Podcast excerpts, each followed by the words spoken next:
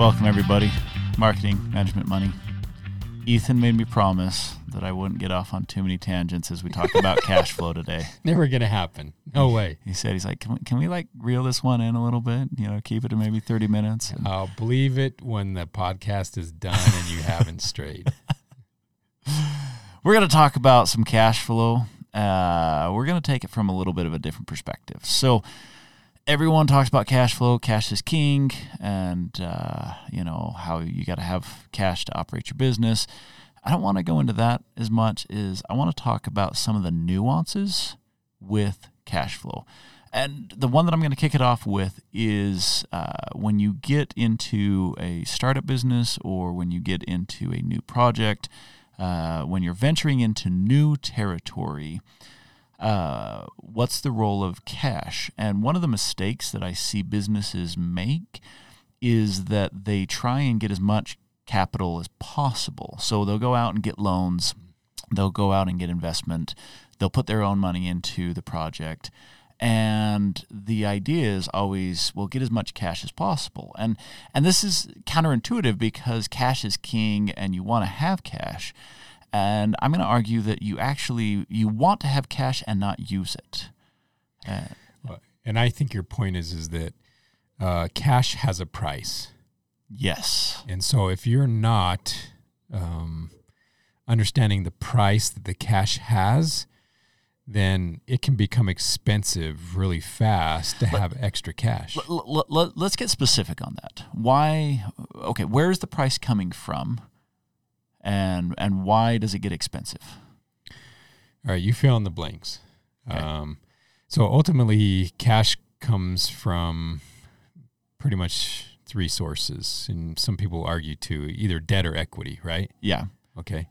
Um, but uh, I always throw in that third factor out there that's um, not necessarily equity, but it's in the form of investment. It can be coming from family or friends, and sometimes you don't think there's strings attached. So there's this weird, weird mythical cash one that floats out there too. But generally with debt and, debt and equity, if we stay focused on those two, and then maybe we'll talk about the fairy money. So so I always call it friends, family, and fools.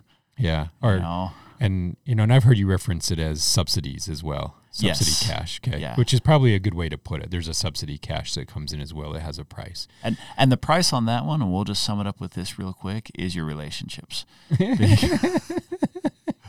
well, I, I see a lot of people, and, ah, and Oh, here's the difference awesome. because by definition, this still can fit into debt and equity. You know, debt Yes, is correct. basically money that you borrowed that you have to pay back. Equity is money that's been invested and they now have ownership. And you'll have all the time where, you know, like a family member will be like, "Here, you take the money that you need. I just I I'm investing in you." Right. And then there's no Right. quote unquote strings attached, but there still is some expectation. And, and so I don't know that I want to get into the weird nuances of family relationships. That's not what we're talking about here. Uh, so, yeah, I, I am going to agree with you that, you know, like the price to be paid back on that is your relationships, keeping those relationships whole. But let's talk about the, the debt and equity side of, All right. of so, cash. let me lay out just the basics of debt, and then you build on it. So essentially, debt you're taking uh, a loan or you're borrowing money. I'm just going to use a loan, whether that's a bank or a private person. I don't care, but and then you're of course then you have um, just some interest on top of that, right? Yeah. So I pay it. Where it gets compounded, or why it can be expensive. A lot of people think, well, yeah, I'll just pay it back. But if you take too much cash and you're paying the interest on it, uh, the problem is is that we spend what we get, yeah. right? So if I take a loan and I take more than what I need, okay, I don't just give it back and not so that I avoid the interest on the extra cash. No, I go, oh, good, I'll use this for this, or I'll use it for that, or I'll upgrade the piece of equipment um, to, you know, the Model 3 instead of the Model 2, and then I'll be more efficient in what I'm doing. So we spend the cash is the problem. Okay. So now we're still covered. Now we still have the debt with the interest that goes with it.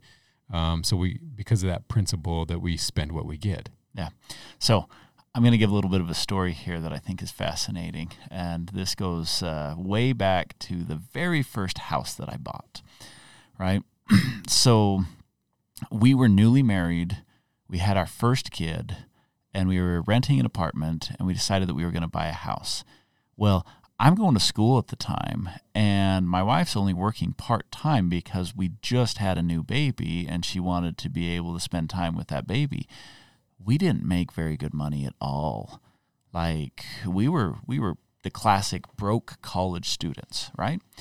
So um, I go into the uh, loan officer and I tell them I had already calculated, you know, what we were going to spend on a house, and and I gave him my budget, and this will date me a little bit. I told him that I wanted a house for one hundred twenty thousand dollars, and he looked at me and he's like, "Hmm, good luck." and I was like, "Sorry, that's that's where it makes financial sense for us. Is at one hundred twenty thousand dollars is what we can afford." And so we went and shopped around in the area that we were looking. There were something like six houses that fit that budget. And we found one. It was actually in a really nice neighborhood. Uh, needed a ton of work. Yeah. You know, because we were shopping so cheap. And so, you know, we we gutted it out and did a lot of our own labor to fix it up.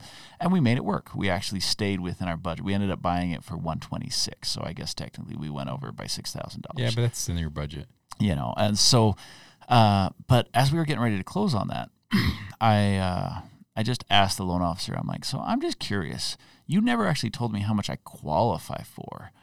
And he's like you qualify for about 200000 i'm like oh okay good to know. And I came back to my wife and I'm just like, there's no way I would have ever given $200,000 to a couple poor college students you know, with uh, just starting out, no assets to their name. Like, why in the world? But but that that your point is super clear, though. Yeah. That if you would have went shopping for a two hundred thousand dollar home versus what you knew you could manage, you would have been over budget. You would have been stressed to the max. Mm-hmm. You wouldn't have had any flex in your day. So much for your date nights or any other hobbies that you had. Yeah, and and and that's how people treat cash in a business is they don't come to the you know to the bank or whoever the creditor is. They don't come to them and say okay i've already run the financial calculations. This is what i can manage to not put stress on my business. They come in and they say okay how much can i get?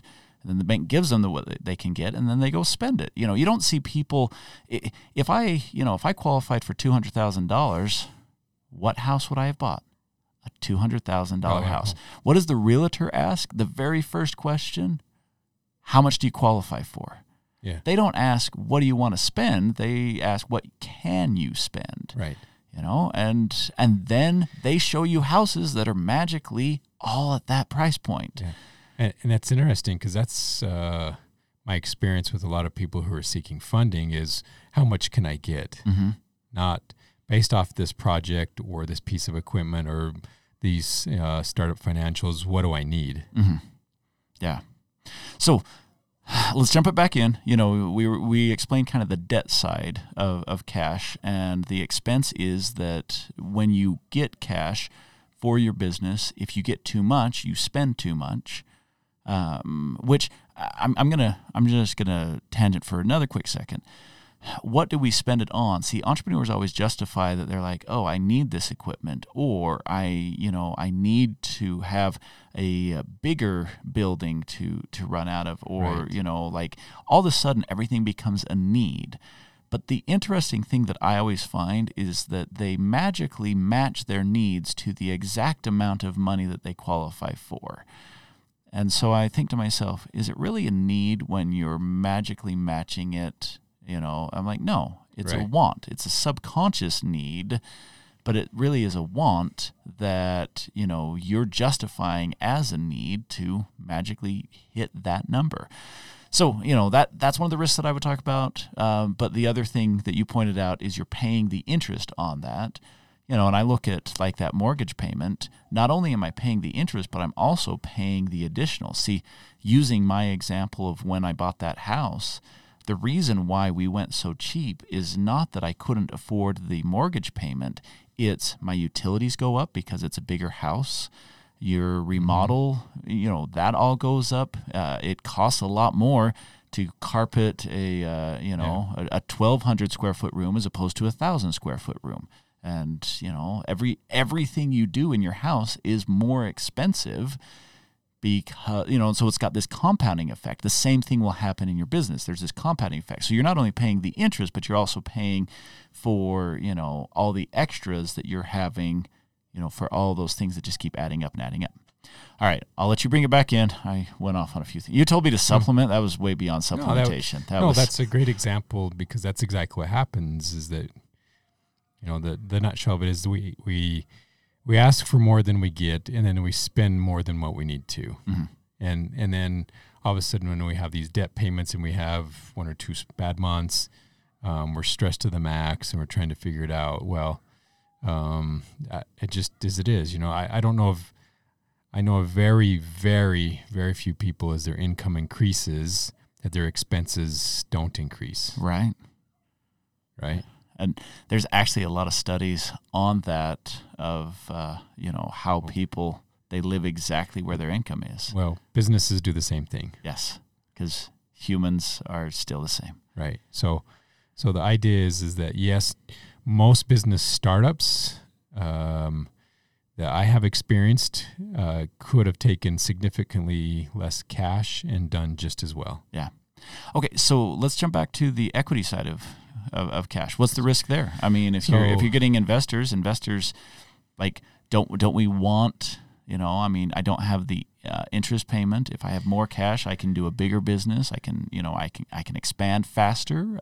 Like, what's the risk there? Well, e- equities. Uh, is a pretty animal until it grows up. It's, you know, it's like a puppy. Yeah. or a baby lion. okay. They're not so cool when they grow up.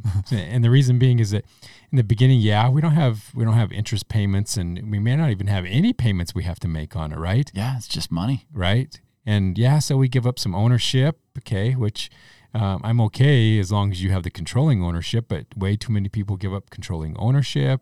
Um, but everyone forgets with equity if it's unless it's just your money being invested as equity, which that's another ugly animal in and of itself, even though a lot of times it does a lot of good, is when I bring in equity from someone else, um, I bring in a partner. Mm-hmm. And partnerships uh, fell even more so than just a normal startup business. Yeah. Partnerships, it's not a matter of uh, if, it's when. Yeah. Yeah. It just, they always do. Well, and I, w- I want to clarify something here for just a second. We're not saying any of this is bad. It's like fire. Is fire bad?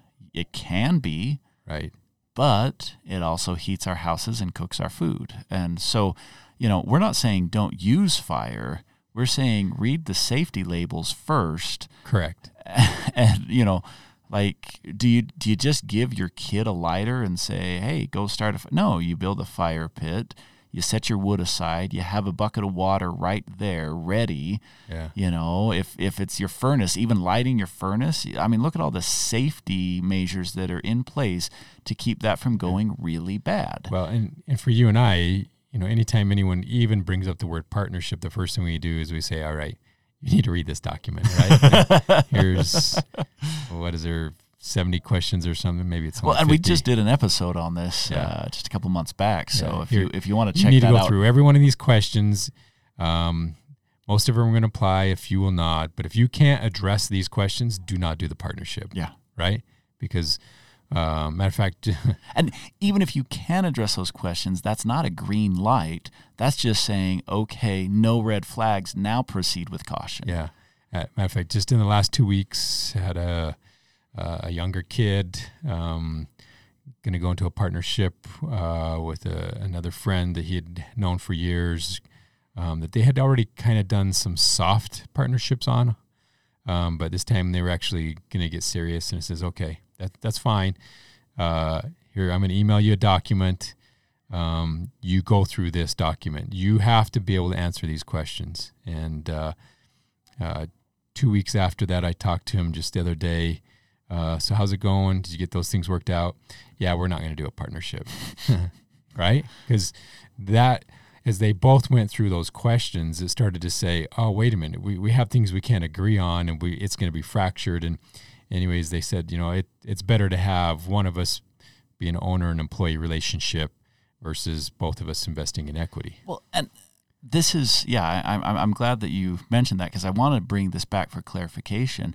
The reason why all of a sudden we're talking about partnerships, everyone's like, "Well, I thought you were talking about cash flow," because if you get cash from equity, you have a partnership. That's right and it it automatically became a partnership whether you put a founders agreement in place or indirect. yeah like you, are like well we never signed that we're partners and and and and it's it's just a it's a handshake. Like you know i right. i talked to my parents and they said that they just like what we're doing and so they're just going to invest some money in it. And they said if it goes somewhere then you know just pay back what you can or you know we'll, we we just would like this to diversify our retirement. You are now partners with your parents. That's right and they have a controlling interest in the business, even if, because you mentioned that earlier, you're like, okay, there's formal control, but then there's informal control. And I think of a business that I worked with that the uh, the one partner had a minority. They were like ten percent or something. Oh no! And um, you know they started splitting ways.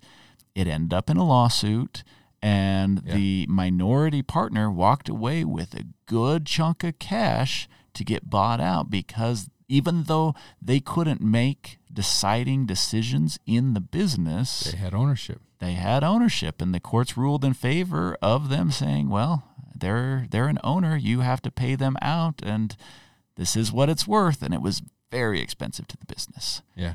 You know. So, so the on equity, that's why I say it's cute in in the beginning, but when it grows up, it's you know like those horrible dog pictures you see on the internet. It's just super ugly. Okay, and and it's and it you know and there are times it does work out. I'm not telling you not to, but we are saying, I, and I think you said it right. Proceed with caution. Make sure that you're following the safety, mm-hmm. you know, recommendations and instructions that are out there because that's what's going to save you when it comes to equity. Yeah. Now, Equity is another tough one because if it's your own equity, okay, um, because I I've been dealing with uh, the back end of the baby boomers now, mm-hmm. okay, the tail end of those that are just finalizing retirement stuff. Uh, want to take you know a lot of the retirement invested in something because they don't want to just sit around and and that's I'm always just like oh I hate this because you're going to invest your life savings with knowing that you have a 80% chance of failure. Yeah. Right? Where, where else would you put and invest your money if you knew that there was an 80% chance of losing it? You wouldn't do it. Right. But they do it all the time with business because they're overconfident. And I should clarify uh, my personal view is I will risk, you know, I'll take on high risk all the time with play money. Yeah. If if, if I lose already, it, it doesn't matter. Yeah. If I lose it, it doesn't matter, and I'll yeah. take those risks because there are times where you have to take those high level risks. But don't be pulling it out of your retirement or don't pull out money that you can't afford to lose. If you're like, you know what, I've squirreled away $20,000 that's just mine, and I'm either going to go buy a boat with it or I'm going to buy a business with it. I'm like, well, either way, you're losing your $20,000. So if you want to do a business, go do a business, you know, have some fun. Yeah but don't take money that matters. Don't be like, okay, this is our retirement. We're we're transitioning our retirement funds over to a uh, you know a business venture that has uh, an eighty percent risk factor to it. Yeah. Um, so that that's another ugly side of of equity. Um, but the ugliest part is always when the business grows up, and it's been a few years now uh, someone's life changes and I want out of the business. Yeah. Right. I, I want my piece out of the business. I'm going to, my life has changed enough or I'm going to go chase something else. Um, at that point in time, paying debt would have been a lot cheaper than what you're going to pay now as a payout in equity on the back end. Yeah, debt is cheap on the no, excuse me. Debt is expensive on the front end, cheap on the back end. Equity is cheap on the front end, expensive on the back end. Yeah. And, and so they're both expensive. It's just now or later, you know, when do you want to when do you want to pay up? And equity is far more expensive than debt ever will be, even to yourself. Yeah. You know, you've got to understand that that the money to yourself is more expensive than than debt. Uh, that that's another thing. I'm not going to go into that because there's a whole thing on the difference between consumer debt and business debt. Um, but I'm not going to go into that, uh, you know, right now. I want to I want to stick with this cash flow, and I want to I want to make sure that we cover this because it kind of sounds like on this episode we're saying don't don't don't don't don't. I want to jump into some do's for a second. Okay. Okay. So when you're looking at cash flow, it, you might have the impression that we're saying, "Hey, don't get uh, cash from debt, don't get cash from equity." you know, what we're saying is be smart with your cash. And so there are a lot of things that you want to do with cash. Uh, the first thing that you want to do is you want to give yourself tighter standards than you think. Make it more challenging for yourself to make your business run with as little cash as possible. So, what I mean by that, if I'm looking at, you know, I've got option A and option B, and option A is going to use double the cash that option B is going to use. And if my justification is that, well, option B is going to be slower to market, or option B is going to be, you know, it's going to require more work and more effort, I would take it. Take the take the challenging, more challenging path that requires less cash because that's going to help you have a stronger business. Um, now, if option A, by investing the cash, you know, like I'll, I'll use this example. I'm going to try and keep it more tangible and less, you know, like hypothetical. So if I'm looking at buying a piece of equipment, so we all know that brand new equipment is going to be the most expensive. So ask yourself, do you really need new equipment or could you get by with some used equipment? If the answer is you can get by with some used equipment, go with the used equipment. But should I buy a piece of junk that is like rusted and I know I'm going to have problems with? No. So there are thresholds at which you know you don't want to save a buck to you know a, a stitch in nine a stitch in time saves nine is definitely good wisdom when you're thinking about you know using your cash. So use it wisely but you know it's it's that balance it's that sweet spot. Don't go for the max don't go for the bottom either. Yeah.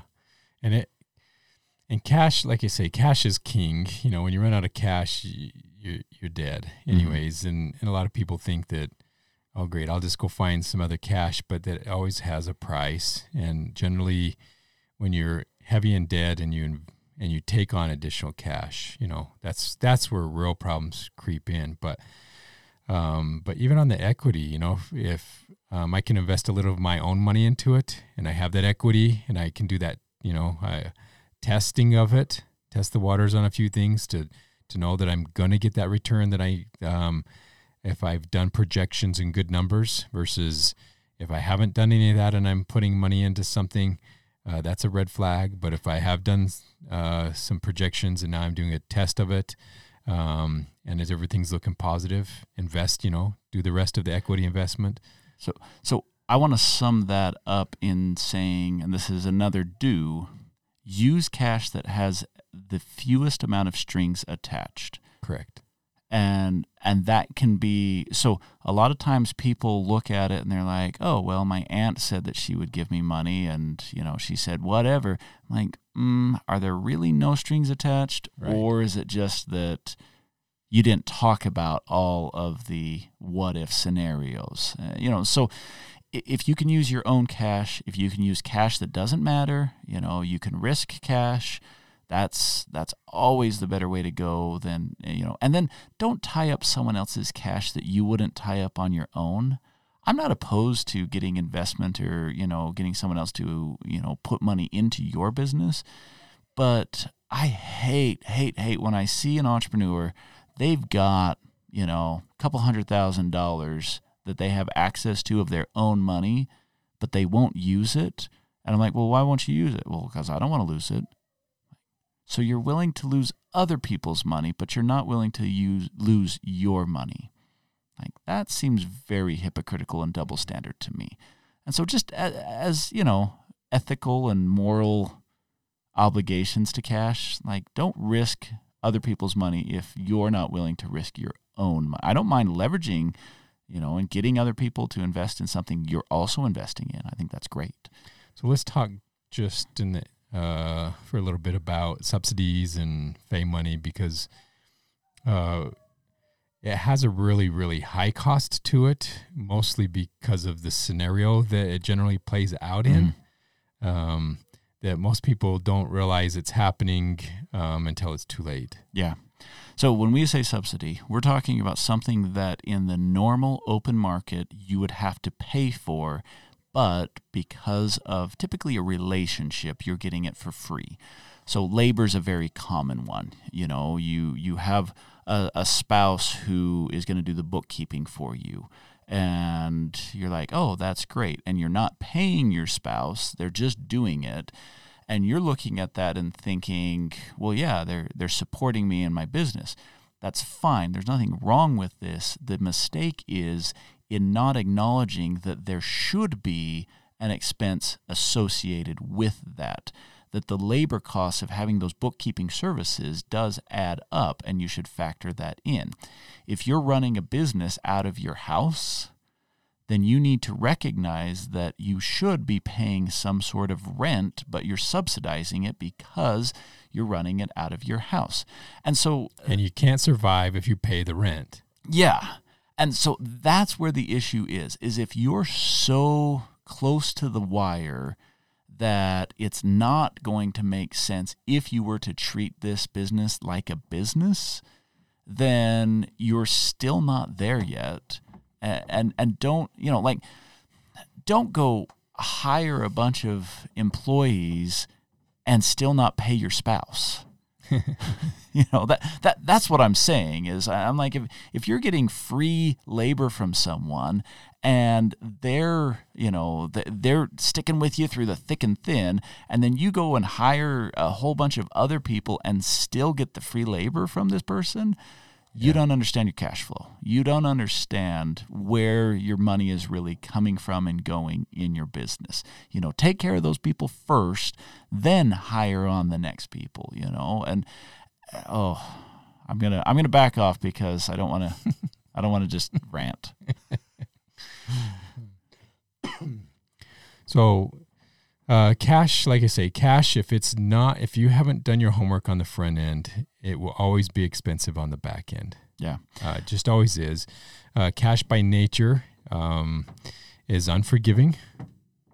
Okay. And, and mostly because it, it always almost, uh, well, I don't know of any time that cash doesn't affect other people, whether that's a bank, whether that's a partner, whether that's a spouse, um, And- other family. And I think that's smart to acknowledge is that it's not just you. Everyone thinks, well, this is my business. And I'm like, it's not, never is. Yeah. Anytime there's cash involved, it almost always involves someone else.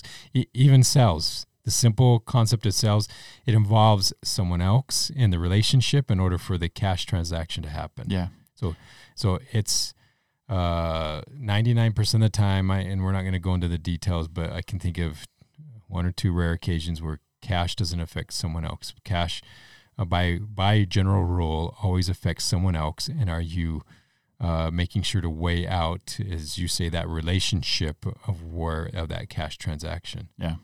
So I want to add, and this will be kind of my wrap up thoughts because this one, if you're taking care of this one, everything else tends to line up in place.